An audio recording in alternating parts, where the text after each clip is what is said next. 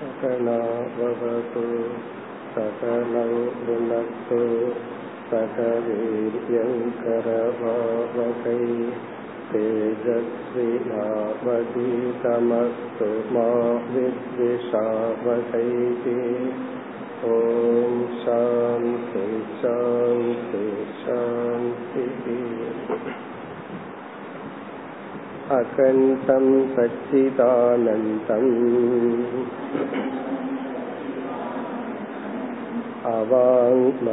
अवाङ्मनसगोचरम्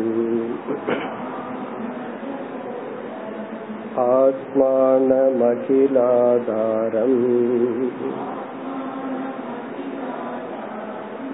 आश्रये भीष्टसिद्धये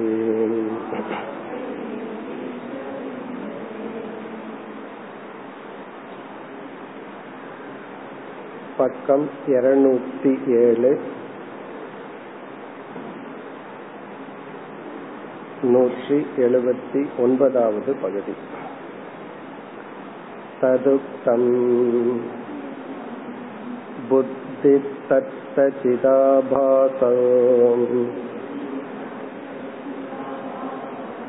द्वापपि व्याप्नुतो गडम्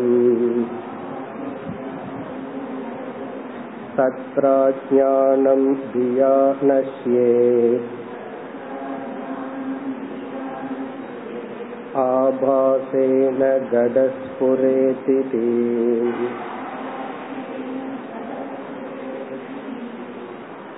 அகம் பிரம்மாஸ்மி நான் பிரம்மனாக இருக்கின்றேன் என்று புரிந்து கொள்கின்ற மகா வாக்கியத்தை அனுபூதி வாக்கியம் என்று கூறுகின்றோம். இந்த அகம் பிரம்மாஸ்மி என்ற ஞானம் எப்படி ஏற்படுகின்றது என்ற கருத்தை ஆசிரியர் கூறி இப்பொழுது முடிவுரை செய்கின்றார். இதில் முக்கிய கருத்து என்னவென்றால் ஞானத்தை அடைய மனம் தேவை ஒரு எண்ணம் தேவை. எண்ணமற்ற நிலையோ மனம் தேவையில்லை என்று நினைப்பதோ தவறு. அந்த கருத்தை தான் ஆசிரியர் விருத்தி வியாப்தி பல வியாப்தி என்ற கருத்துடன் விளக்கி நிறைவு செய்கின்றார். இதில் அனாத்ம விஷயத்தில் நாம் எந்த ஒரு பொருளை பற்றிய ஞானத்தை அடைய வேண்டுமோ அந்த பொருள் ஜடமாக இருக்கும் பொழுது மனம் அந்த பொருளை வியாபி இருக்கின்ற தன்மையை விருத்தி வியாப்தி என்றும் அந்த எண்ணத்தில் உள்ள சேதனமான சிதாபாசன் அந்த பொருளை விளக்குவதை பல வியாப்தி என்றும் கூறுகின்றோம். ஆனால் அந்த எண்ணத்துக்கு விஷயம் பிரம்மனாகவே இருக்கும் பொழுது பிரம்மனே சேதன சொரூபமாக இருப்பதனால் விருத்தி வியாப்தி மட்டும் போதும் அங்கு பல வியாப்தி இருந்தாலும் பயனில்லை என்ற கருத்தை கூறி ஆகவே உபனிஷத் சில சமயத்தில் பிரம்ம ஞானத்துக்கு மனம் தேவை என்றும் தேவையில்லை என்றும் கூறுகிறது என்ற கருத்தை எல்லாம் பார்த்து முடித்தோம். இப்பொழுது இறுதியாக அனாத்ம விஷயத்தில் விசேஷம் உண்டு என்று முடிவுரை செய்தார். இந்த பகுதியில் புத்தி தத்த சிதாபாசம். புத்தி புத்தி என்றால் இங்கு எண்ணம் அந்த எண்ணத்துக்குள் இருக்கின்ற சிதாபாசம் துவௌ அபி வியாப்னுதோ கடம். இந்த இரண்டும் பானையை வியாபிக்கின்றது. புத்தி என்றால் எண்ணம் விருத்தி. அதற்குள் இருக்கின்ற சிதாபாசம் இந்த இரண்டும் ஜடமான பானையை வியாபிக்கின்றது. தத்ர அஜானம் தியா நஷ்யே. தியா என்றால் எண்ணத்தால் விருத்தியால் அறியாமை நீங்குகின்றது. பானையை பற்றிய அறியாமை பானையை பற்றிய அறியாமை என்றால் அந்த எண்ணம் பானை ரூபமாக பரிணாமத்தை அடைந்து பானையை பற்றிய அறியாமை நீங்குகின்றது. ஆனால் பானையும் ஜடம் எண்ணமும் ஜடம். ஆகவே ஆபாசேன கடக புரே இங்க ஆபாசம்னா சிதாபாசம். எண்ணத்துக்குள் இருக்கின்ற சைத்தன்யத்தின் பிரதிபிம்பத்தின் மூலமாக அந்த பானையானது நமக்கு ஒளிர்கின்றது. இது வந்து அனாத்ம விஷயத்தில் ஏற்கனவே ஆத்ம விஷயத்தில் அவர் கூறிவிட்டார். இனி அடுத்த பகுதியில் ஸ்லோக ரூபமாக உள்ள இந்த கருத்தை உரைநடையாக கூறி இந்த தலைப்பை ஆசிரியர் நிறைவு செய்கின்றார். அடுத்த பகுதி. यथा दीपप्रभामण्डलम्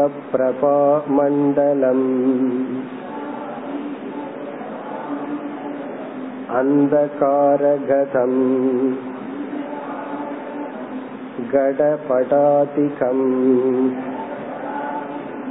विषयीकृत्य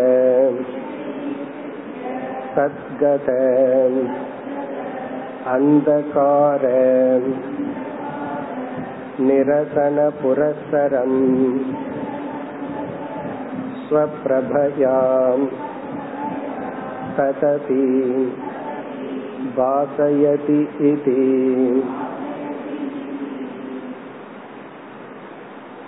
சென்ற ஸ்லோகத்தில் கூறிய கருத்தை உரைநடையில் கூறி முடிவுரை செய்கின்றார் யதா எவ்விதம் தீப பிரபா மண்டலம் தீப பிரபா மண்டலம் என்றால் தீபத்தின் ஒளி. இங்க பிரபா மண்டலம் என்றால் ஒளி லைட் தீபத்திலிருந்து வருகின்ற ஒளியானது. இங்க மண்டலம்னா பரவி இருக்கின்ற ஒளி தீப பிரபா மண்டலம் இந்த தீப பிரபா என்ன செய்கின்றதா? அந்த காரகதம் அந்த காரகதம் என்றால் இருளில் இருக்கின்ற. அந்த காரகன இருள் அந்த காரத்தில் இருளில் இருக்கின்ற கட படாதிகம் கடகன பானை படகன துணி ஆதின எக்ஸெட்ரா பானை துணி முதலியவைகளை விஷயீகிருத்திய பொருளாக கொண்டு தத்கத அங்கு இருக்கின்ற அந்தகார நிரசன புரஸ்தரம். அந்த இருளை நீக்கி இந்த தீபம் என்ன பண்ணுதான்? அங்கு உள்ள இருளை நீக்கி அந்த பொருள்களை விஷயமாக கொண்டு அந்த அந்த இடத்தில் இருக்கிற இருளை நீக்கி ஸ்வப்பிரபயா தன்னுடைய அந்த ஒளியினால் ததபி ததபினா அந்த பானையையும் பாசையதி விளக்குகிறது. அதாவது இந்த ஒளி என்ன பண்ணுதுன்னா இருளை நீக்குது. அதே சமயத்துல பானையையும் அது விளக்குகிறது. இருளை நீக்கி தன்னுடைய ஒளி பானை துணி முதலியலில் பிரதிபிம்பிக்க வச்சு அதையும் நமக்கு காட்டுகிறது. அதாவது தீபம் வந்து ரெண்டு வேலை பண்ணுதான். இருளையும் நீக்கி இது ஒரு எக்ஸாம்பிள் இருளையும் நீக்கி பொருளையும் விளக்குகிறது. அதே போல நம்முடைய தாட் விருத்தி எண்ணம் அந்த பொருளை வியாபித்து பிறகு நமக்கு பிரகாசப்படுத்துகிறது. காரணம் என்ன? அந்த எண்ணத்துக்குள் சிதாபாசன் என்ற தத்துவம் இருப்பதனால். இந்த பகுதியுடன் மகா வாக்கிய விசாரமானது நிறைவு பெறுகின்றது. இதோட வந்து நம்ம மேஜர் நான்காவது பகுதியை முடிக்கின்றோம். இனி அடுத்தது ஐந்தாவது தலைப்பு ஐந்தாவது பகுதி நூற்றி எண்பத்தி ஒன்று. एवम् भूत स्वस्वरूप चैतन्य साक्षात्कारपर्यन्तम् श्रवणमनन निदिध्यासनम् समाधि अनुष्ठानस्य अपेक्षितत्वात् ते अपि प्रदर्श्यन्ते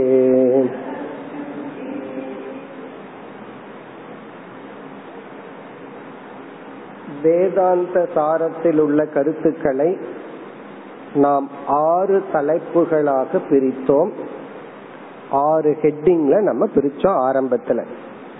முதல் வந்து மங்களம் அனுபந்த சதுஷ்டயம் அப்படியெல்லாம் பார்த்தோம். பிறகு அதுலதான் சாதன சதுஷ்டயம் எல்லாம் வந்தது. குரு உபசதனம் இதெல்லாம் ஃபர்ஸ்ட் போர்ஷன்ல பார்த்தோம். முப்பத்தி ஓராவது பகுதி வரை. பிறகு இரண்டாவது வந்து சாமானிய அத்தியாரோபம். சாமானிய அத்தியாரோபம்னா சிருஷ்டி. இந்த உலகத்தையே இறைவன் படைக்கிறது வந்து சாமானிய அத்தியாரோபம் அப்படின்னு இரண்டாவது தலைப்பா முப்பத்தி இரண்டுல இருந்து நூத்தி இருபத்தி ஒன்று வரைக்கும் பார்த்தோம். அதுலதான் சமஷ்டி வியஷ்டி அப்படின்னு பார்த்து காரணம் சூக்மம் ஸ்தூலம்னு சொல்லி எப்படி சிருஷ்டி வந்ததுன்னு சிருஷ்டிய பற்றி எல்லாம் பார்த்து முடிச்சோம். அப்ப ஈஸ்வரன் உபாதான காரணம் நிமித்த காரணம் இதெல்லாம் வந்துச்சு. பிறகு மூன்றாவது வந்து விசேஷ அத்தியாரோபம். அது நூத்தி இருபத்தி இரண்டுல இருந்து நூத்தி முப்பத்தி ஆறு வரைக்கும் பார்த்தோம். விசேஷ அத்தியாரோபம். அதுல என்ன பார்த்தோம்? அவரவர்கள் செய்கின்ற தவற பார்த்தோம். அன்னமய கோஷம் தான் ஆத்மான்னு ஒருத்தன் சொன்னா ஒருத்தன் அதுக்கு முன்னாடி என் மகன் தான் ஆத்மான்னு சொன்னான். அப்புறம் அன்னமயம் பிராணமயம்னு சொல்லி அவரவர்கள் செய்கின்ற தவறு அதுவே ஒரு மதமாக உருவாகி இருந்ததுன்னு பார்த்தோம். இப்ப இந்த பகுதியில அத்தியாரோபம் எல்லாம் முடிவடைந்தது. இரண்டு மூன்றில்.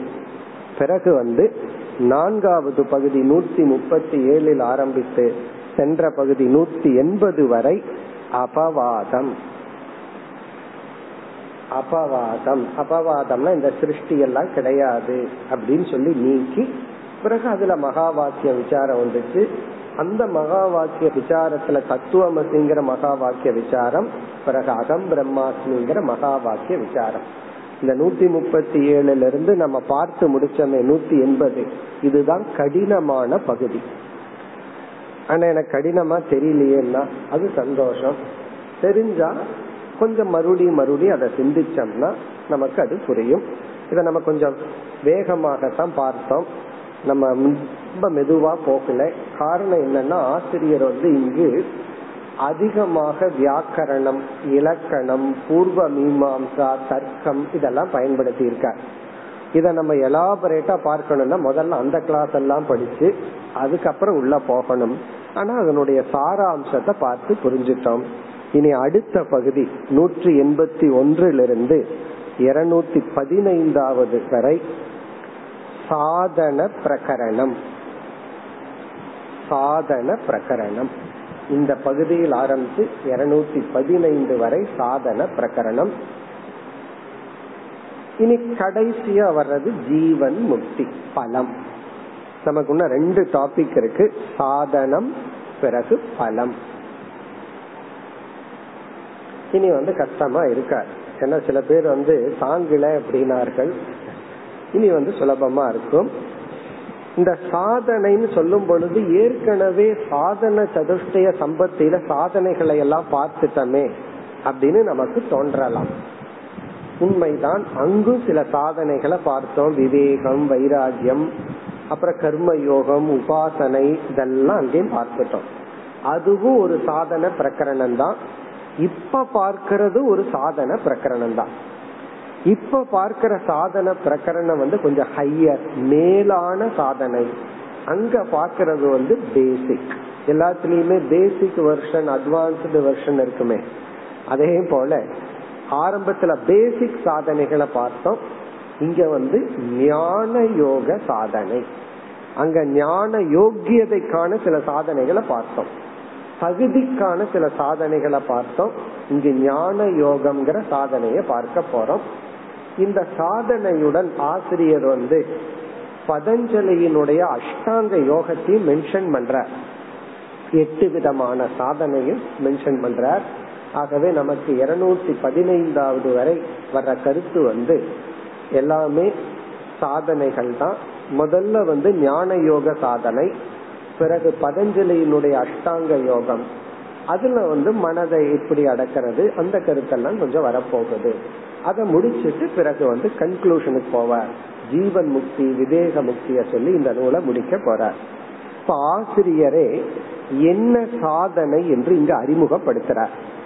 அந்த சாதனையை அறிமுகப்படுத்தும் பொழுது இந்த சாத்தியத்துக்காக சாத்தியத்தை முதல்ல அறிமுகப்படுத்துறார். இந்த பகுதியில. இப்ப நம்ம படிச்ச பகுதியில வந்து லட்சியத்தை அறிமுகப்படுத்தி இந்த லட்சியத்துக்கு இந்த சாதனைகள் தேவைப்படுவதனால் இந்த சாதனைகளை இப்பொழுது பார்க்கின்றோம் அப்படின்னு ஒரு இன்ட்ரோடக்ஷன் கொடுக்கிறார். என்ன லட்சியம்? பிறகு என்ன சாதனை? இங்க ரெண்டுமே இங்க வந்தாச்சு. லட்சியத்தையும் அறிமுகப்படுத்துறார் சாதனையையும் அறிமுகப்படுத்துறார். என்ன சொல்றார் இங்க ஆசிரியர்? ஏவம் பூத ஸ்வஸ்வரூப சைத்தன்ய சாட்சா்கார பர்யந்தம் ஏவம் பூதன இவ்விதம் அத்தியாரோப அபவாதத்தின் மூலமாக நிலைநாட்டப்பட்ட இங்கு விசாரம் பண்ணி கடைசியா நமக்கு கிடைச்ச என்ன கிடைச்சதுன்னா ஸ்வஸ்வரூப நம்முடைய உண்மையான தன்மையான சைத்தன்ய. பிரம்ம தத்துவம் ஆத்ம தத்துவம் சைத்தன்ய தத்துவம். சாட்சா்கார பர்யந்தம் அந்த சைத்தன்யத்தை உணரும் வரை அந்த சைத்தன்யத்தை உணரும் பொருட்டு ஆத்ம ஞானத்தை அடைவதற்காக நம்ம என்ன பண்ணணுமா? இதுதான் லட்சியம். இங்க லட்சியம் என்னன்னா இந்த மாதிரி விசாரம் பண்ணி நமக்கு கிடைச்ச அந்த சைத்தன்யத்தை உணர்வதற்காக உணரும் வரை இந்தந்த சாதனைகள் தேவைப்படுவதனால் அந்த சாதனைகள் இப்பொழுது விசாரத்திற்கு எடுத்துக்கொள்ளப்படுகிறது என்னென்ன சாதனை?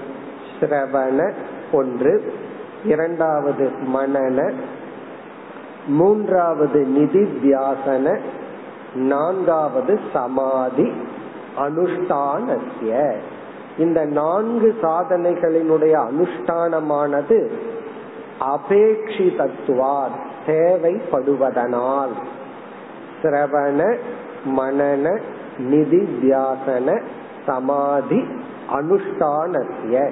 இந்த நான்கு சாதனைகளினுடைய அனுஷ்டானம் அதாவது செய்ய வேண்டியது அபேட்சிதத்துவார் தேவைப்படுவதனால் தே அபி. இந்த நான்கு சாதனைகளும் பிரதர்ஷந்தே இங்கு விளக்கப்படுகின்றது.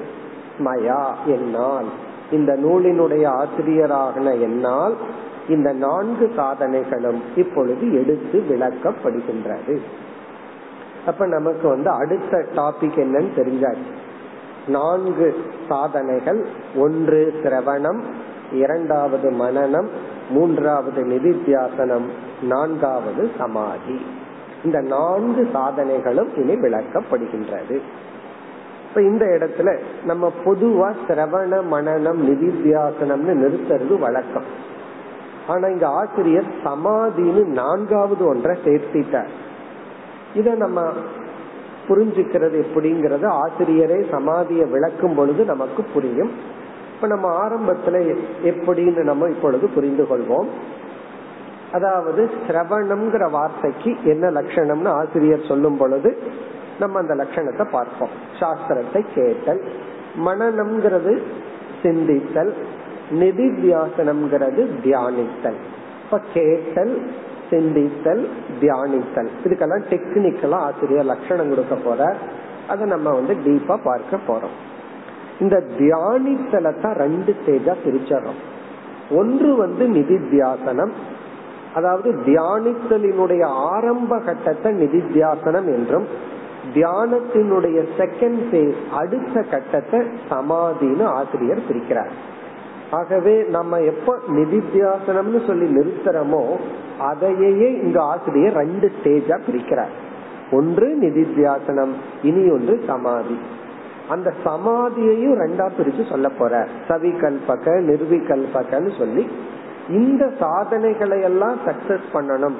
இந்த சிரவண மனன நிதித்தியாசன சமாதி நடக்கணும்னா அஷ்டாங்க யோகம் தேவைன்னு சொல்லி பேசிக்கா இருக்கிற அஷ்டாங்க யோகத்தை அறிமுகப்படுத்தி சாதனையை முடிக்க போறார். அப்படி அஷ்டாங்க யோகத்தை அறிமுகப்படுத்தும் பொழுது தியானத்திற்கு பதஞ்சலி என்னென்ன தடை சொல்றார் அதை அறிமுகப்படுத்தி அந்த தடைகளை எப்படி நீக்கிறதுங்கிறதையும் சொல்லி முடிக்க போற ஆகவே இந்த பகுதிகள் எல்லாமே நமக்கு ரொம்ப ரெலவெண்டா தெரிகிற பகுதிகள் முக்கியமான பகுதிகளும் கூட இனி நம்ம பார்க்க போறது சிரவணம் மனநம் நிதித்தியாசனம் சமாதி அப்படிங்கிற வரிசையா டாபிக் இனி நம்ம வந்து சிரவணத்துக்கு செல்கின்றோம் அடுத்த பகுதி சிரவணம் நாம षड्वितलिङ्गैः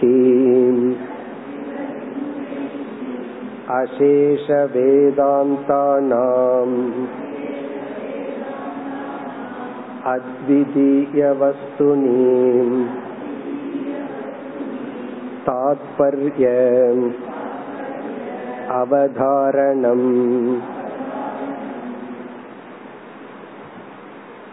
சிரவணம்ங்கிற சாதனைக்கு ஆசிரியர் கொடுக்கிற லட்சணம் இது முதல்ல சிரவணம்னா என்ன? அதனுடைய ஸ்பிரிட் என்னன்னு பார்த்துட்டு பிறகு ஆசிரியருடைய லட்சணத்துக்குள்ள நம்ம உள்ள போகலாம்.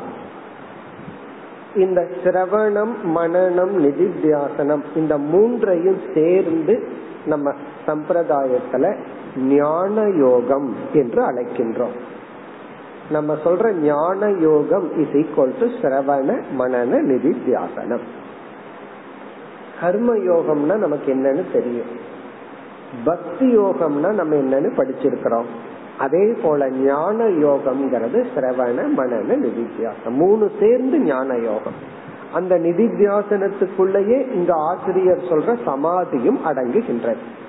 ஆகவே இப்ப எந்த சாதனைக்குள்ள போயிருக்கிறோம்?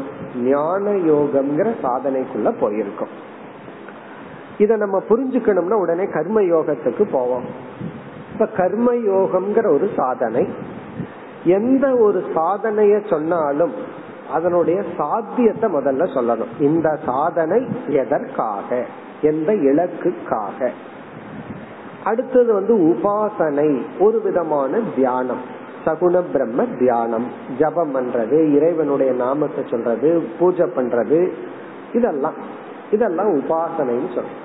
உபாசனைன்னு சொன்னா அதனுடைய லட்சியம் என்ன பலன் என்ன? நம்ம எவ்வளவோ பேசினாலும் கர்மயோகத்தை பற்றி. கர்ம யோகத்தினுடைய இறுதி பலன். கர்மயோகப்படி வாழ்ந்தால் தர்மப்படி வாழ்ந்தால் நமக்கு கிடைக்கிற பலன் என்னன்னா விவேக வைராகிய முமுட்சுத்துவம். இந்த மூன்று தான். அறிவு கிடைக்கும் விவேகம் கிடைக்கும் வைராகியம் கிடைக்கும். சாஸ்திரத்துல ஆர்வம் ஏற்படும். பிறகு வந்து உபாசனை எல்லாம் பண்றதுனால சமம் தமம் ஸ்ரத்தா போன்றவைகள். அப்ப சுருக்கமா சொன்னா கர்ம யோகம் பக்தி யோகம் உபாசனா அஷ்டாங்க யோகம் ஆசிரியர் சொல்ல போற அஷ்டாங்க யோகம் இவைகள் எல்லாத்தினுடைய பலன் சாதன சதுஷ்டய சம்பத்தி. நம்ம ஏற்கனவே பார்த்த விவேகம் வைராகியம் போன்ற குணங்கள் எல்லாம் நமக்கு கிடைக்கும். இந்த குணங்கள் எல்லாம் கிடைச்சிடுதுன்னு வச்சுக்கோமே அப்ப என்ன ஆகும்? கர்மயோகத்தினுடைய பலனை நம்ம அடைஞ்சாச்சு. உபாசனையினுடைய தியானத்தினுடைய பலனை நம்ம அடைஞ்சாச்சு. அதோட சில பேர் நின்று விடுவார்கள். ஏன்னா அதுலேயே ஒரு சந்தோஷம். காரணம் என்ன? விவேகமே ஒரு சந்தோஷத்தை கொடுக்கும். வைராகியம் ஒரு ஆனந்தத்தை கொடுக்கும். ஜபம் பண்ணுனா ஒரு ஆனந்தத்தை கொடுக்கும். பல பேர் அதுலயே நிக்கலாம். இதுவே போதும்னு சொல்லி விடுவார்கள். ஒருத்த அஞ்சாம் கிளாஸ் படிச்சுட்டு எனக்கு இதே போதும்னு சொல்லலாம். ஒருத்தன் பத்தாம் கிளாஸ் வரைக்கும் வந்துட்டு எனக்கு இதே போகுதுன்னு சொல்லுவான். கிராமத்துல சில பேர் வந்து எங்க இடத்துல சொல்லுவாங்க. எப்படியாவது பத்தாம் கிளாஸ் வரைக்கும் என் குழந்தைய படிக்க வச்சா போதும். லட்சியமே என்னன்னா குழந்தைய பத்தாம் கிளாஸ் படிக்க வைக்கிறது. அந்த குழந்தை வந்து ரகலை பண்ணுனா எட்டுக்கு மேல போக மாட்டேன். இவங்களுடைய லட்சியம் என்னன்னா பத்தாம் கிளாஸ் படிக்க வச்சிடணும் சுவாமி அப்படின்னு ரொம்ப ஒரு பெருசா சொல்லுவான். பெரிய லட்சியம் அது. இப்படி வந்து ஒவ்வொருத்தருக்கும் ஒவ்வொரு லட்சியம். அப்படி கர்மயோகத்தினுடைய லட்சியம் சாதன சதுஷ்டய சம்பன் அப்ப என்ன ஆகும் அப்படின்னா அதுலயே ஒரு மகிழ்ச்சி கிடைக்கும். ஆனால் அதற்கு அடுத்தது ஒரு சாதனை இருக்கு. அதுதான் ஞான யோகம். இந்த ஞான யோகம்ங்கிற சாதனை வந்து முமுட்சுத்துவம்ங்கிறது தீவிரமாகும் பொழுது வைராகியம் கொஞ்சம் தீவிரமாகும் பொழுது இவனை அறியாமல் கர்மயோகத்தினுடைய மேலோட்டமான பலன்ல நிக்காம இவனை அறியாமல் அடுத்த சாதனைக்கு வருவான். அதுதான் ஞான யோகம். இந்த ஞான யோகத்தினுடைய பத்து படி சிரவணம். சிரவணம் அப்படின்னு சொன்னா சாஸ்திரத்தை கேட்டல். ரொம்ப சிம்பிளா சொன்னா சாஸ்திரத்தை கேட்டல். அதாவது வந்து கிருஷ்ண பகவானுக்கு பூஜை பண்றது ஒன்று. கிருஷ்ண பகவானுக்கு அர்ப்பணம் பண்ற பாவனை ஒண்ணு. கர்ம யோகத்துல கிருஷ்ணனுடைய பக்தனா நம்ம இருப்போம். எல்லாம் கிருஷ்ணார்ப்பணம். பகவானுக்காக செய்யற பகவானுக்கு அர்ப்பணம் பண்ற பகவான தியானிக்கின்றேன் அப்படி இருந்துட்டு இருப்போம். ஆனா பகவான் கீதையில என்ன சொல்லியிருக்காருன்னா அதெல்லாம் கேட்க மாட்டேன். கீதையை வச்சு ஹோமம் என்ன பண்ணுவேன்? ஆனா என்ன சொல்லியிருக்காருங்கிறதெல்லாம் நான் கேட்க மாட்டேன். அதுக்கு மைண்டே வராது. ஆனா ஞான யோகம்னா பகவானுடைய வார்த்தை என்ன? அதுல ஒரு ருச்சி வரும். என்ன சொல்றார் பகவான்? அதனாலதான் சொல்லுவார்கள் பல மடங்கள்ல குரு சொன்னதை விட்டுட்டு குருவுக்கு பூஜை பண்ணிட்டு இருக்காங்கன்னு சொல்லுவார்கள். பல மடங்கள்ல பாருங்க குரு பூஜை சிறப்பா நடக்கும். அவர் புஸ்தகம் எல்லாம் லைப்ரரியில தூங்கிட்டு இருக்கும். அவர் ஒரு மகான் நல்லாவே ஏதாவது எழுதி வச்சுட்டு சொல்லிட்டு போயிருப்பார். அதை யாரும் பார்க்க மாட்டாங்க. பூஜை நல்லா நடக்கும். அப்படி பல மடங்கு. தவறே கிடையாது. ஏன்னா அட்லீஸ்ட் அதை பண்றாங்களே. வேற ஏதாவது பண்றதுக்கு பொதுவா ஒரு மகானை வச்சு நாலு பேர்த்துக்கு ஒரு மகானை காமிச்சு குரு பூஜை பண்றது உத்தமம். அடுத்த லெவல் என்னன்னா அவர் சொல்வதை கேட்டல். அப்ப சாஸ்திரம் என்ன சொல்லுது? உபனிஷத் கீதை போன்ற நூல்கள் என்ன சொல்லுதுங்கிற ஆர்வத்துடன் கேட்கறதுக்கு பேரு சிரவணம். அதான் சிம்பிள் மீனிங் ஃபர்ஸ்ட் மீனிங் என்னன்னா சாஸ்திரத்தை கேட்டல். இப்ப ஆசிரியர் அதுக்கு மேல ஒரு ஸ்டெப் போறார். கேட்கறது அப்படின்னா என்ன? இப்ப உபனிஷத்தை கேட்கறோம். பகவத்கீதைய கேட்கறோம். கேட்கறதுனா என்ன?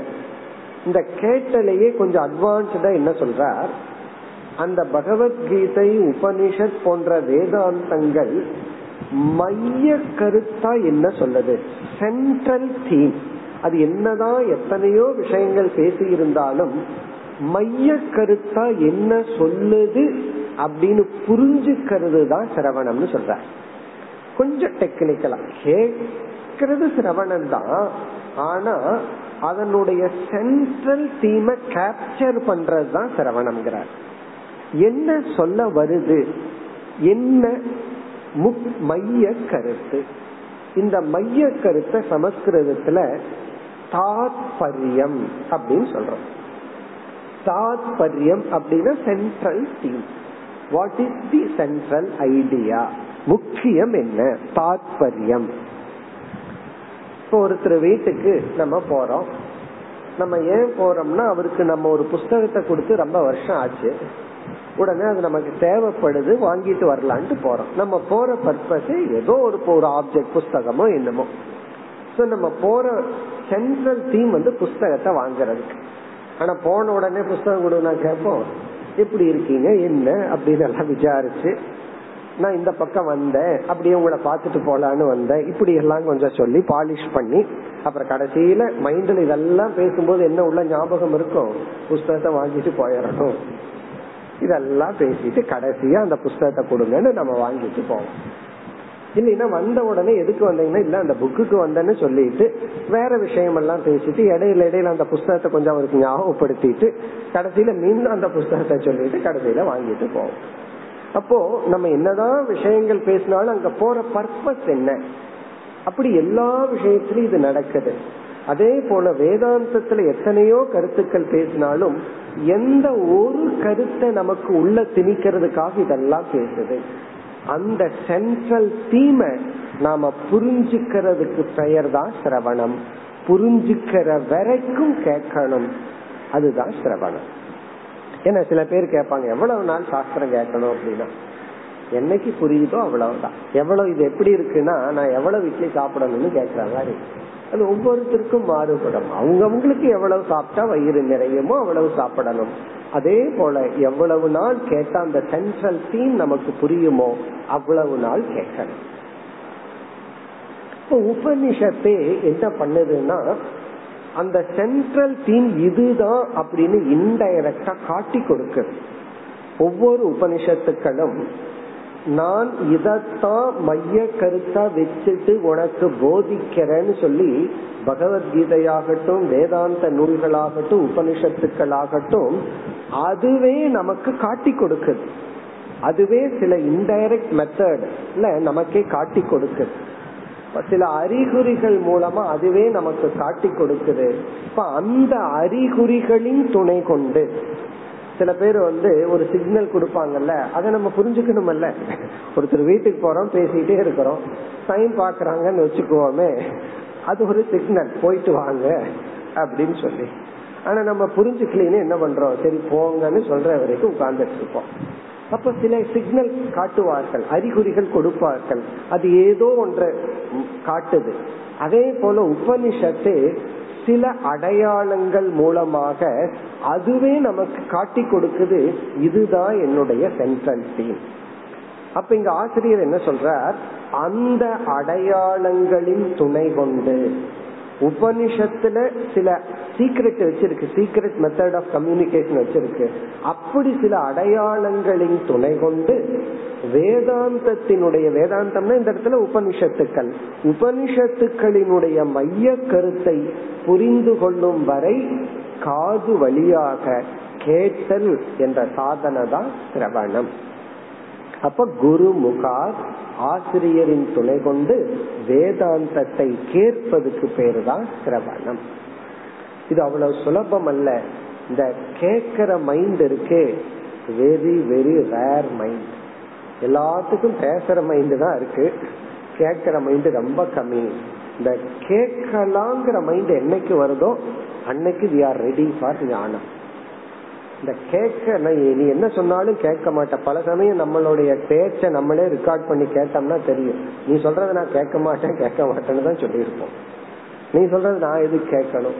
அப்ப கேட்க மாட்டேங்கிறது நம்மளுடைய பேசிக் ஆட்டிடியூட் கேட்டல் அப்படிங்கிறது ஒரு ஒரு விதமான பிரேம் ஆஃப் மைண்ட் அது யாருக்கு கிடைச்சிருக்கோ அவன் ஞான யோகி அவன் தான் ஞான யோகி ஞான யோகினா என்ன? யாருக்கு கேட்கலாங்கிற மைண்ட் வந்திருக்கும் எவ்வளவு கேட்டாலும் தெவிட்டாத இன்பம் எல்லாம் சொல்றாங்கல்ல. கேட்கலாம் கேட்கலாங்கிற ஒரு எண்ணம் இருக்கிற வரை அவன் ஞான யோகி. அந்த ஞான யோகியினுடைய ஃபர்ஸ்ட் சாதனை தான் கேட்டல். இப்ப கேட்டதனுடைய விளைவா அடுத்தது மனநம் பார்க்க போறோம். மனநத்தினுடைய விளைவா அடுத்து வரப்போற நிதித்தியாசனம்ங்கிறத பார்க்க போறோம். அதன் விளைவா சமாதி. இப்படி ஸ்டெப் பை ஸ்டெப்பா போக போகும் அப்ப சிரவணம் அப்படின்னு சொன்னா கேட்கிற மனநிலையை ஒருவன் அடைந்து உபனிஷத்துக்கள் அல்லது உபனிஷத்துக்களினுடைய கருத்தை எந்த நூல்கள் எல்லாம் விளக்குதோ அந்த புஸ்தகங்கள். அது பகவத்கீதை ஆகலாம் உத்தவ கீதை ஆகலாம் வேதாந்த சாரமாகலாம் எது வேணாலும் இருக்கலாம்.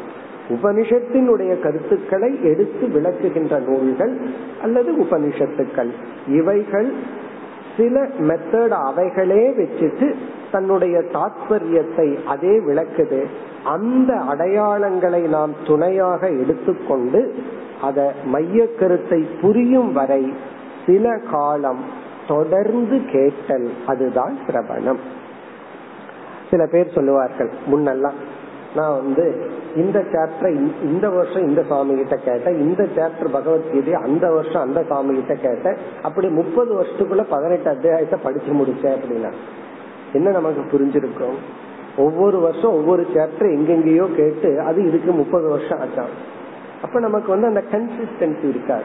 அதனால தொடர்ந்து கன்சிஸ்டன்டா தொடர்ந்து நம்ம வந்து முழு ஒரு சாஸ்திரத்தை கேட்கும் பொழுதுதான் அது என்ன சொல்ல வருது அப்படிங்கறது நமக்கு புரியும். சில பேர் வந்து ஆறு வருஷம் கேட்டதுக்கு அப்புறம் சொல்லுவார்கள் இப்பதான் எப்படி கேட்கணும்னு தெரிஞ்சது. எட்டு வருஷத்துக்கு அப்புறம் இப்பதான் எப்படி நோட்ஸ் எழுதணும்னு தெரிஞ்சது. காரணம் என்னன்னா இதுவே ஒரு ட்ரைனிங் கேட்டு கேட்டு தான் அந்த டிசிப்ளின் நமக்கு கிடைக்கும். அப்படி அந்த கேட்டல் அந்த கேட்டலை வந்து இப்ப எப்படி சொல்ற? உபனிஷத்தை தன்னுடைய மைய கருத்தை என்ன அப்படிங்கறத காட்டி கொடுக்க ஆறு விதமான அடையாளங்களை பயன்படுத்துகிறது.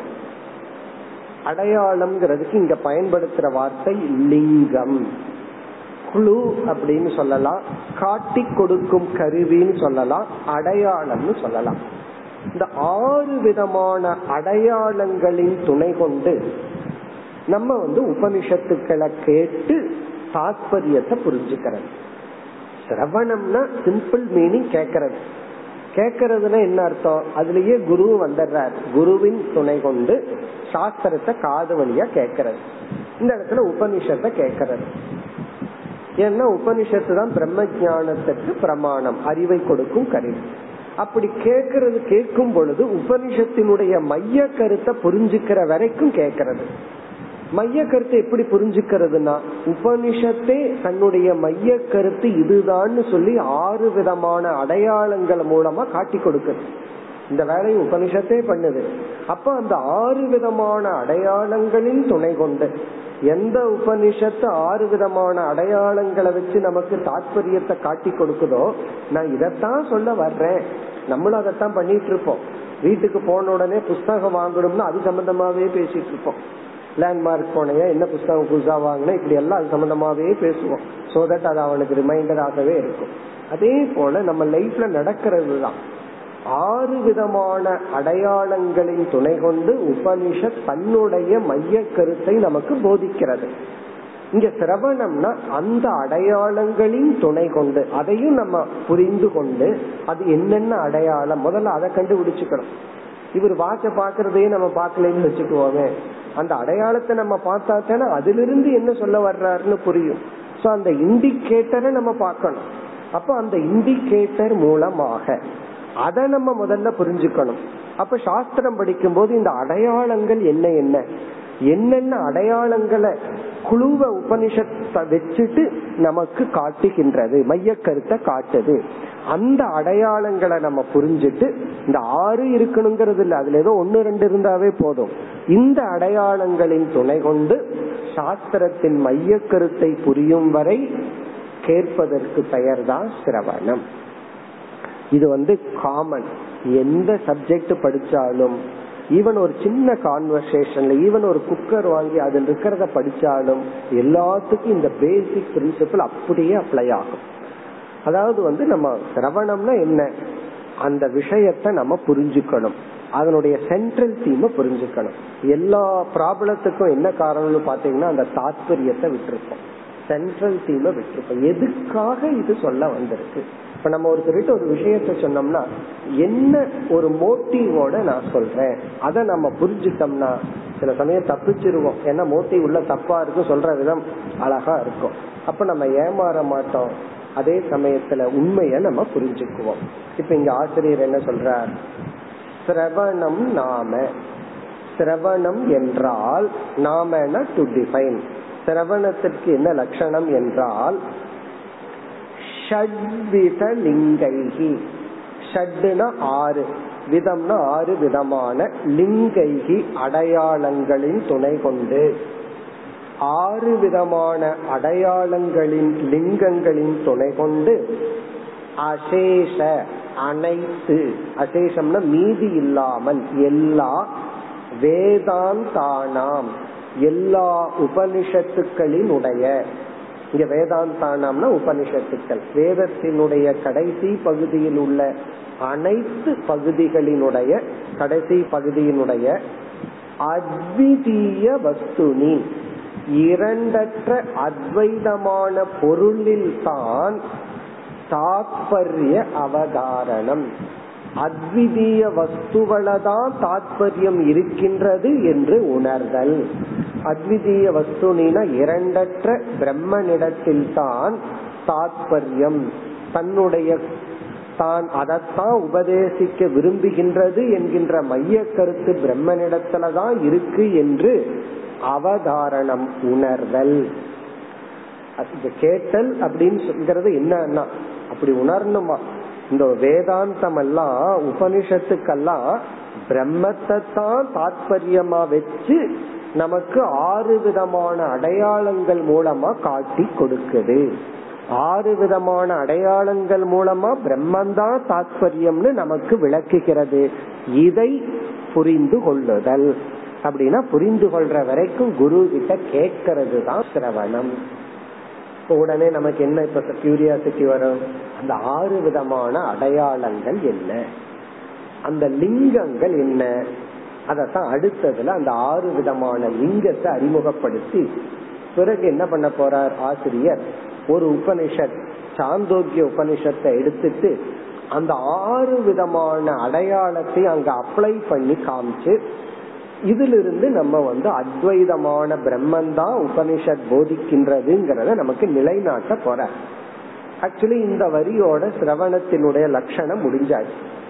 இனி வந்து அந்த அடையாளங்கள் ஆறு என்னன்னு சொல்லி பிறகு வந்து நமக்கு புரியறதுக்காக அந்த சிரவணத்தையே பண்ணி காட்டுற இந்த ஆறு விதமான அடையாளங்கள் சாந்தோக்கிய உபனிஷத்துல எப்படி அப்ளை ஆகுதுன்னு அந்த அப்ளிகேஷனை காமிச்சு எப்படி வந்து இரண்டற்ற பிரம்மனிடத்துலதான் தாத்பரியம்னு புரிஞ்சுக்கணும்னு விளக்கிறார். இனி அடுத்த பகுதியில அந்த அடையாளங்களை இவர் இப்பொழுது கோருகின்றார். லிங்காணிதோ உபக்ரம உபசம்ஹாரோ அபியாச அபூர்வதா பல அர்த்தவாத உபபத்தி ஆக்யானி லிங்காணித்து லிங்காணின அடையாளங்கள். இந்த ஆறு விதமான அடையாளங்கள் என்னன்னு வரிசையா அந்த அடையாளத்தை சொல்ற. அதுக்கப்புறம் என்ன பண்ண போறார்? ஒவ்வொரு அடையாளத்தினுடைய லட்சணத்தை சொல்ல போற. ஒவ்வொரு அடையாளத்தினுடைய இலக்கணத்தை சொல்லி பிறகு வந்து என்ன பண்ண போறார்?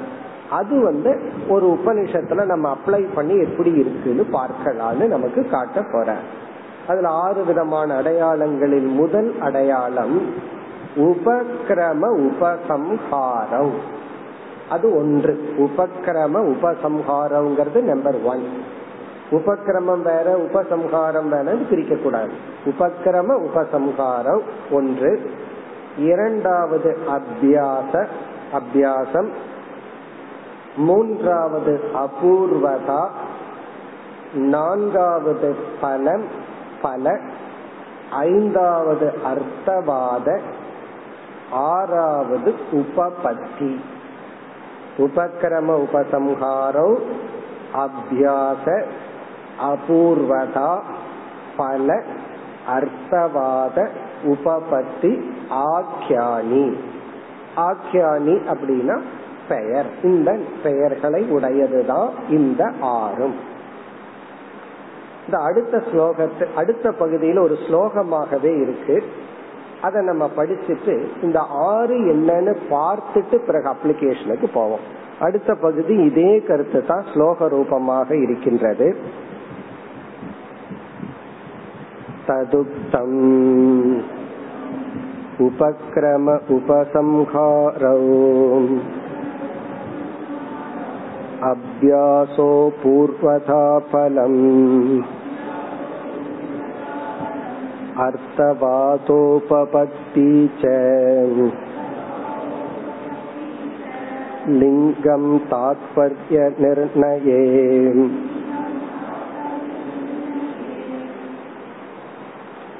ததுக்தம் இதே கருத்து ஸ்லோக ரூபமாக சொல்லப்பட்டுள்ளது உபக்கிரம உபசம்ஹாரம் ஒன்று அபியாசக இரண்டு அபூர்வதா மூன்று பலம் நான்கு அர்த்தவாதம் ஐந்து உபபத்தி ஆறு லிங்கம் இந்த ஆறு அடையாளங்களும் தாத்பரிய நிர்ணயே. ஒரு உபனிஷத்தினுடைய அல்லது வேதாந்தங்களினுடைய தாத்பரியத்தை நிர்ணயம் செய்ய பயன்படுபவைகள். நிர்ணயம் அப்படின்னா முடிவு செய்ய தாத்பரியத்தை முடிவு செய்ய பயன்படும் உபாயங்கள் அடையாளங்கள் உபாயங்கள். இனி இதனுடைய அர்த்தத்தை நம்ம பார்த்துருவோம். ஏன்னா அடுத்த பகுதியிலிருந்து இவர் ஆசிரியர் என்ன பண்றார்?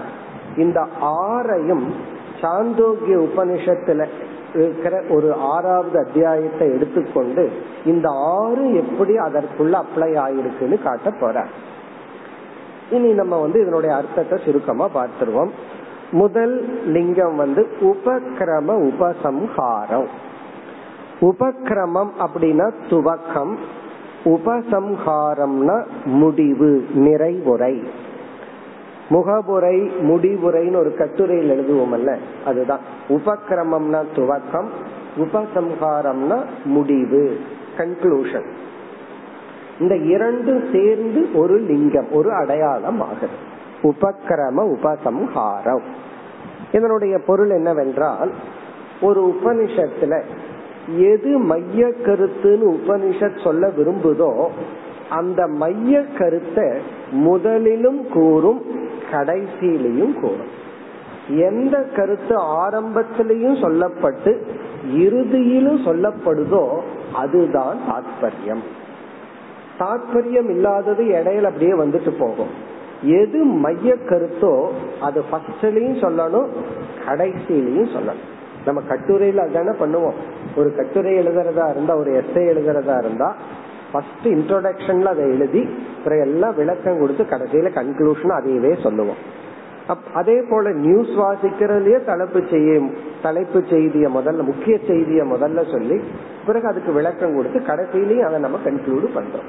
அதே போல உபக்கிரம உபசம்ஹாரம்ங்கிறது ஒரு லிங்கம். அப்ப நம்ம உபனிஷத்தை படிக்கும் போது நம்ம கவனிக்கணும்.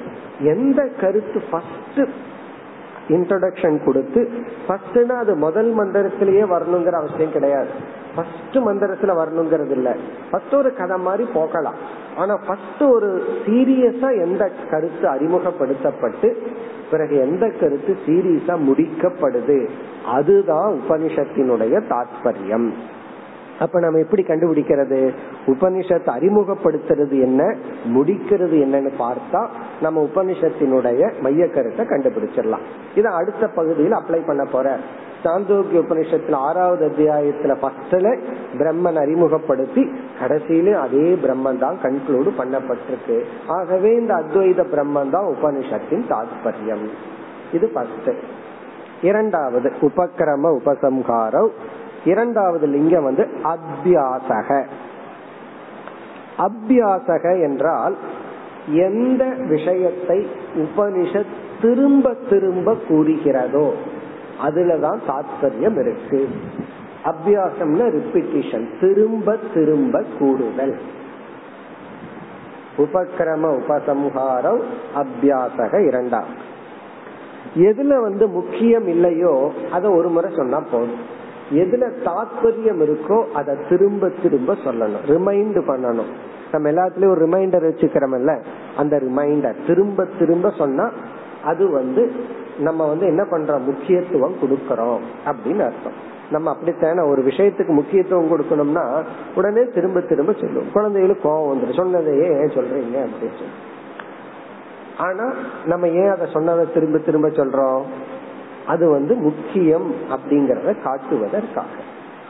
ஆனா வேதாந்த சாஸ்திரத்துல உன்னை சொன்னா திரும்ப மறுபடியும் சொல்லிட்டா அது தோஷம். அதுக்கு பேரு புனருக்தி தோஷம். அது ஒரு டிஃபெக்ட் ஒரு முறை தான் சொல்லணும். செகண்ட் டைம் சொல்லக்கூடாது. தட்ஸ் அ ரூல் வேறொரு ஆங்கிள் ஒரு ஆங்கிள் ஒரு முறை சொன்னதை திரும்ப நீ சொல்லிட்டீனா புனருக்தினா மீண்டும் திரும்ப திரும்ப கூறுதல். அது தோஷம்.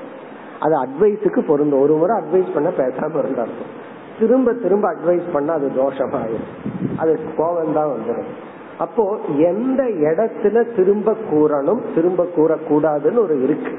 எந்த ப்ராபர்புமே பாத்தீங்கன்னா ஆப்போசிட் ஆப்போசிட்டா இருக்கும். அதை எந்த இடத்துல அப்ளை பண்ணணுங்கிறது தான் முக்கியம். புனருக்தி தோஷம்ங்கிறது அது சூத்திர வாக்கியத்துல எல்லாம் அது அப்ளை ஆகும். வேற சில இடங்கள்ல அப்ளை ஆகும். ஆனா இந்த இடத்துல அது வந்து அப்ளை ஆகாது. அந்த லாஜிக் இங்க போடக்கூடாது. ஏன்னா அந்த லாஜிக் ஏன் இங்க போடக்கூடாதுன்னா ஜபம் பண்ணுன்னு சொன்னா அதான் ஒரு முறை சொல்லிட்டேனே. மீண்டும் ஏன் சொல்லணும்னு சொல்லக்கூடாது. ஓம் நம சிவாய ஓம் நம சிவாயான ஜபம் பண்ணுன்னா அது புனருத்தி தோஷம்னு சொல்லக்கூடாது. அது தோஷம் இல்ல பண்றதே வேணும்னே அதை திரும்ப திரும்ப சொல்றதுதான். எந்த ஒன்னையே மீண்டும் மீண்டும் செஞ்சாத்தானே அதுல பிராக்டிஸ் பிராக்டிஸ்ங்கிற வார்த்தை என்னுடைய அர்த்தம் என்ன? செய்யறதையே திரும்ப செய். செய்யறதையே திரும்ப செய்யறது வந்து புனருக்தி தோஷம் கிடையாது. அப்போ உபனிஷத்து வந்து சொன்ன கருத்தையே அதை சொல்ல போறார். அந்த ஆறாவது அத்தியாயத்துல சாந்தோக்கிய உபனிஷத்துலதான் சத்துவமசிங்கிற மகா வாக்கியம் வருது.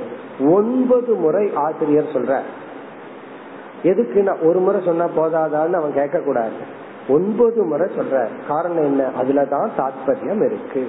அப்ப வந்து எந்த கருத்தை உபனிஷத்து வந்து மீண்டும் மீண்டும் ரிப்பீட் பண்ணுதோ அதுல ஏதோ விஷயம் இருக்கு.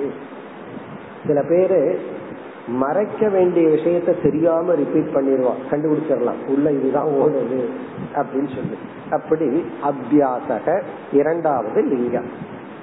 அடுத்தது மூன்றாவது உபக்கிரம உபசம்ஹாரம் ஒன்று அபியாசக இரண்டு மூன்றாவது அபூர்வதா.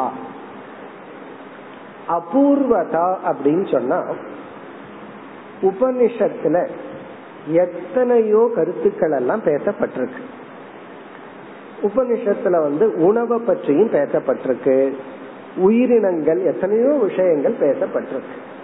இப்ப இந்த உணவு சாத்விகமான உணவு இந்த உணவு ராஜசமான உணவு இந்த உணவு தாமசமான உணவுங்கிற அறிவு உபனிஷத்துல இருக்கு. பிறகு உபனிஷத்து என்ன சொல்லுது? ஒரு எக்ஸாம்பிள்ல தண்ணிக்குள்ள உப்ப போட்டா கரையும் அப்படின்னு சொல்லுது. அப்ப நம்ம என்ன சொல்றோம்? உபனிஷத்துல இருந்து நான் தெரிஞ்சுட்டேன். தண்ணிக்குள்ள உப்ப போட்டா கரையும் அப்படிங்கிற ஞானத்தை அடைஞ்சிட்டேன் அப்படின்னு சொல்றோம்னு வச்சுக்கோமே. கேக்குறவன் என்ன சொல்லுவான்? அத உபனிஷத்துக்குள்ள போயா தெரியணும் நம்ம வீட்டு சமையல் கரையிலேயே கண்டுபிடிச்சிடலாமே. நம்ம வீட்டு சமையல் கிச்சன்லயே அதை கண்டுபிடிச்சிடலாமே. இதுக்கு எதுக்கு உபனிஷத்துல போய் தெரிஞ்சுக்கணும்? அப்போ உபனிஷத்துல எத்தனையோ கருத்துக்கள் பேசப்பட்டிருக்கு. இந்த உணவு வந்து ரஜோ குணத்தை கொடுக்கும் இந்த உணவு பித்தத்தை கொடுக்கும் இந்த உணவு வாதத்தை கொடுக்கும்னா அது ஆயுர்வேதத்திலேயே தெரிஞ்சுக்கலாமே. அது எதுக்கு உபனிஷத்துல போய் தெரிஞ்சுக்கணும்? அப்போ உபனிஷத்துல எத்தனையோ கருத்து பேசப்பட்டாலும் எந்த கருத்து வேறு இடத்தில் பேசப்படாமல் உபனிஷத்துல மட்டும் பேசப்பட்டிருக்கோ அதுதான் அபூர்வதா. இப்ப அபூர்வதா அப்படின்னா எக்ஸ்க்ளூசிவ்லி வேற இடத்துல பேசாத இங்க மட்டும் பேசப்படுறதுதான் இங்க தாத்பரியம். வேற இடத்துல இது டிஸ்கஷனே இத பத்தி பேச கிடையாது. ஆயுர்வேத சாஸ்திரத்துல பிரம்மத்தை பற்றி பேச்சே கிடையாது. ஆயுர்வேத சாஸ்திரத்துல வந்து பாடிய பத்தி தான் பேச அங்க போய் ஆத்மாவை எதிர்பார்க்க கூடாது. அங்க உடம்பத்தான் எதிர்பார்க்கணும். உடம்புக்கு எது வாதம் பித்தம் கபம் எதை சாப்பிட்டா எது நல்லது? பட் உபனிஷத்துல பேசி இருக்கலாம் பட் அது முக்கியம் அல்ல. அது பேசியிருக்கே தவிர அது முக்கியம் கிடையாது. அதே போல உபனிஷத்துல போய் தான் நான் புனர்ஜென்மம்ங்கிறத கண்டுபிடிச்சேன்னா உபனிஷத்துக்கு அது முக்கியமே அல்ல. நீ ஜென்ம ரகிதன்னு சொல்லிட்டு இருக்கு அதெல்லாம் கர்ம காண்டத்துல வேணா தெரிஞ்சுக்கலாம். சொர்க்கத்துக்கு போற விஷயம் அங்கதான் அதுல தாத்பரியம். அப்போ உபனிஷத் அபூர்வதான்னு சொன்னா எந்த ஞானத்தை வேற சாஸ்திரத்துல பெற முடியாமல் இங்க மட்டும் பெற முடியுமோ அதுதான் அந்த நூலினுடைய மைய கருத்து. ரொம்ப முக்கியமான பாயிண்ட் அப்போ உபனிஷத்துல மட்டும்தான் பிரம்மத்தை பத்திய டிஸ்கஷன் ஆகவே உபனிஷத் பிரம்மத்தை தான் மையமா சொல்லுது. ரொம்ப பேர் வந்து உபனிஷத்துல சாதாரணமா எத்தனையோ விஷயங்கள் எல்லாம் பேசியிருக்கோம். அதை பெருசா எடுத்துட்டு இது உபனிஷத்துல இருந்து நான் கண்டுபிடிச்சிட்டேன் அப்படின்னு சொல்வார்கள். உபனிஷத்துல இருந்து கண்டுபிடிக்கிறதுல தவறு இல்லை ஆனா அது உபனிஷத்தினுடைய மைய கருத்தல்ல. அது வேற சாஸ்திரத்துல இருக்கிறத உபனிஷத் இங்க ரிப்பீட் பண்ணுது அவ்வளவுதான். அதுல வந்து நமக்கு தாத்பரியம் இல்லை. இப்ப அபூர்வதா அப்படின்னு சொன்னா அதுக்கெல்லாம் லட்சணத்தை ஆசிரியர் சொல்ல போறார். அதனால அங்க லட்சணத்தை பார்ப்போம். இங்க அதனுடைய அர்த்தத்தை புரிஞ்சுக்குவோம்.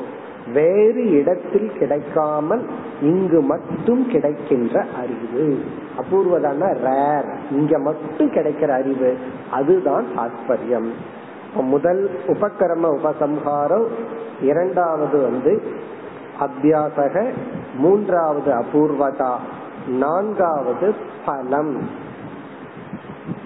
பலம் அப்படின்னா எந்த அறிவுக்கு பிரயோஜனம் சொல்லப்பட்டிருக்கோ அந்த அறிவு தான் மைய கருத்து. எந்த ஞானத்துக்கு பலன் பெருசா சொல்லியிருக்கோ அந்த ஞானத்தை தான் உபனிஷத் புகட்ட விரும்புகிறது. இப்ப சிருஷ்டிய பத்தி பேசுது. இந்த சிருஷ்டிய பற்றி தெரிஞ்சுட்டா என்ன பலன் எல்லாம் உபனிஷத் சொல்லல. பிரம்மத்தை தெரிஞ்சுட்டா தான் மோட்சம்ங்கிற பலன்னு சொல்லியிருக்கு. அப்போ எந்த அறிவுக்கு மிக மேலான பலன் சொல்லப்பட்டிருக்கோ அந்த அறிவு தான் உபனிஷத் நமக்கு முக்கியமாக புகட்ட விரும்புகின்றது. அப்ப பிரம்ம ஜானத்துக்கு பலன் சொன்னதுனால பிரம்ம ஜானத்தை தான் உபனிஷத் போதிக்க விரும்புகின்றது. இப்ப நான்காவது பலன். ஐந்தாவது அர்த்தவாதக. அர்த்தவாதம் அப்படின்னு சொன்னா இந்த ஞானத்தை உபனிஷத் புகழும் புகழ்ச்சி. அர்த்தவாதம்னா புகழ்ச்சி. அதாவது வந்து இந்த ஞானத்தை உபனிஷத் புகழ்ந்தால் எதை எந்த அறிவை உபனிஷத் புகழ்கின்றதோ அந்த அறிவு தான் தாத்பரியம். அந்த அறிவை தான் உபனிஷத் கொடுக்க விரும்புது. இந்த அர்த்தவாதகங்கிறதுல ரெண்டு போர்ஷன் இருக்கு. புகழ்ச்சி பிளஸ் நிந்தா. இந்த உலக அறிவு அனாத்ம அறிவை எல்லாம் உபனிஷத் நிந்தனை பண்ணும் திட்டுறது. அதுவும் அர்த்தவாதத்துல வரும். ஸ்துதி நிந்தா அர்த்தவாதக. இந்த ஞானத்தை ஸ்துதி பண்ணி நீதி ஞானத்தை எல்லாம் நிந்தனை பண்றதன் மூலமாக நீதி எந்த அறிவையும் உபனிஷத் மையமாக கொள்ளவில்லை. இந்த பிரம்ம ஞானத்தை மட்டும்தான் மையமாக கொண்டுள்ளது. அப்போ அர்த்தவாதக அப்படின்னு சொன்னா ஸ்துதி நிந்தா புகழ்ச்சியும் கதையெல்லாம் அர்த்தவாதம். இப்ப வந்து கட்டோபனிஷத்துல நச்சிகேதனுடைய கட கதை வந்துச்சு. உள் கதைய அர்த்தவாதம் ஒரே ஒரு வார்த்தை தான் இங்க நச்சிகேத இந்த உடம்புல அங்க யமலோகத்துக்கு போனாரா? இல்ல உடம்ப மாத்திட்டு போனாரா? அப்படி மூணு நாள் வெளியே இருந்தாரா? இதெல்லாம் என்னன்னா இதுல எதுவுமே தாற்பயம் கிடையாது இந்த ஸ்டோரியினுடைய தாற்பயம் என்னன்னா ஸ்துதி ஞானத்தின் மகிமை இந்த கதையின் மூலமா சொல்லப்படும். பிறகு ஆறாவது உபபத்திகி. உபபத்திகினா லாஜிக்கல் சப்போர்ட் உபனிஷத்து வந்து எந்த அறிவை புகட்ட விரும்புதோ அதுக்கு தர்க்க ரீதியா சப்போர்ட் பண்ணும். உபபத்தினா லாஜிக்கா சப்போர்ட் பண்றது. தர்க்க ரீதியாக அந்த அறிவை பலப்படுத்துதல். அதெல்லாம் நம்ம பார்க்க போறோம். எங்கெங்கெல்லாம் என்னென்ன லாஜிக்கெல்லாம் உபனிஷத் பண்ணி இருக்கு மற்றதுக்கெல்லாம் தர்க்கமே கொடுக்காது. சிருஷ்டிய பத்தி ஒரு உபனிஷத்து ஒண்ணு சொல்லும். அதுக்கெல்லாம் பெருசா தர்க்கம் சொல்லாது. நம்ம தான் ஏதாவது சொல்லிட்டு இருப்போம். உபனிஷத்தெல்லாம் பெருசா அதுக்கு தர்க்கமே சொல்லாது. இது வந்துச்சு இது வந்துச்சு இது வந்துச்சு அவ்வளவுதான். ஆனா பிரம்ம ஜான விஷயத்துல காரண ஜானேன காரிய ஜானம் இப்படி எல்லாம் ஒரு லாஜிக்கை எல்லாம் சொல்லி நமக்கு புரிய வைக்கும். இப்ப எந்த அறிவுக்கு எந்த விஷயத்த சொல்றதுக்கு வேறு சில சப்போர்ட்டிங் ஆர்கியூமெண்ட் எல்லாம் உபனிஷத்து எடுத்துட்டு முயற்சி பண்ணுதோ அதுலதான் தாற்பயம் இப்படி இந்த ஆறு விதமான அடையாளங்களை உபனிஷத்தே நமக்கு வச்சு பிரம்மத்தை புகட்டுது. அப்படி இந்த அடையாளங்களின் துணை கொண்டு நம்ம அந்த பிரம்மத்தை புரிந்து கொள்ளும் வரை கேட்கின்ற ஒரு பழக்கந்தா சிரவணம். இனி அடுத்த பகுதியில ஆசிரியர் வந்து இந்த ஆறுக்கான லட்சணத்தை சொல்லி நம்ம பார்த்துட்டோம் இதனுடைய அர்த்தத்தை. இதனுடைய லட்சணத்தை சொல்லி ஆறாவது அத்தியாயமான சாந்தோக்கிய உபனிஷத்துல உதாகரணமா எடுத்துட்டு இந்த ஆறும் அந்த அத்தியாயத்துல எப்படி பயன்படுத்தப்பட்டுள்ளதுன்னு காட்டி இந்த சிரவணத்தை முடிப்பார் அப்புறம் மனநம் பிறகு நிதித்தியாசனம் என்று தொடர உள்ளது அடுத்த வகுப்பில் தொடர்போம் ॐ पूर्णमद पूर्णमिदं पूर्णात् पूर्णमुदच्यते पूर्णस्य पूर्णमादाय पूर्णमेवावशिष्यते ॐ शान्ति शान्ति शान्तिः।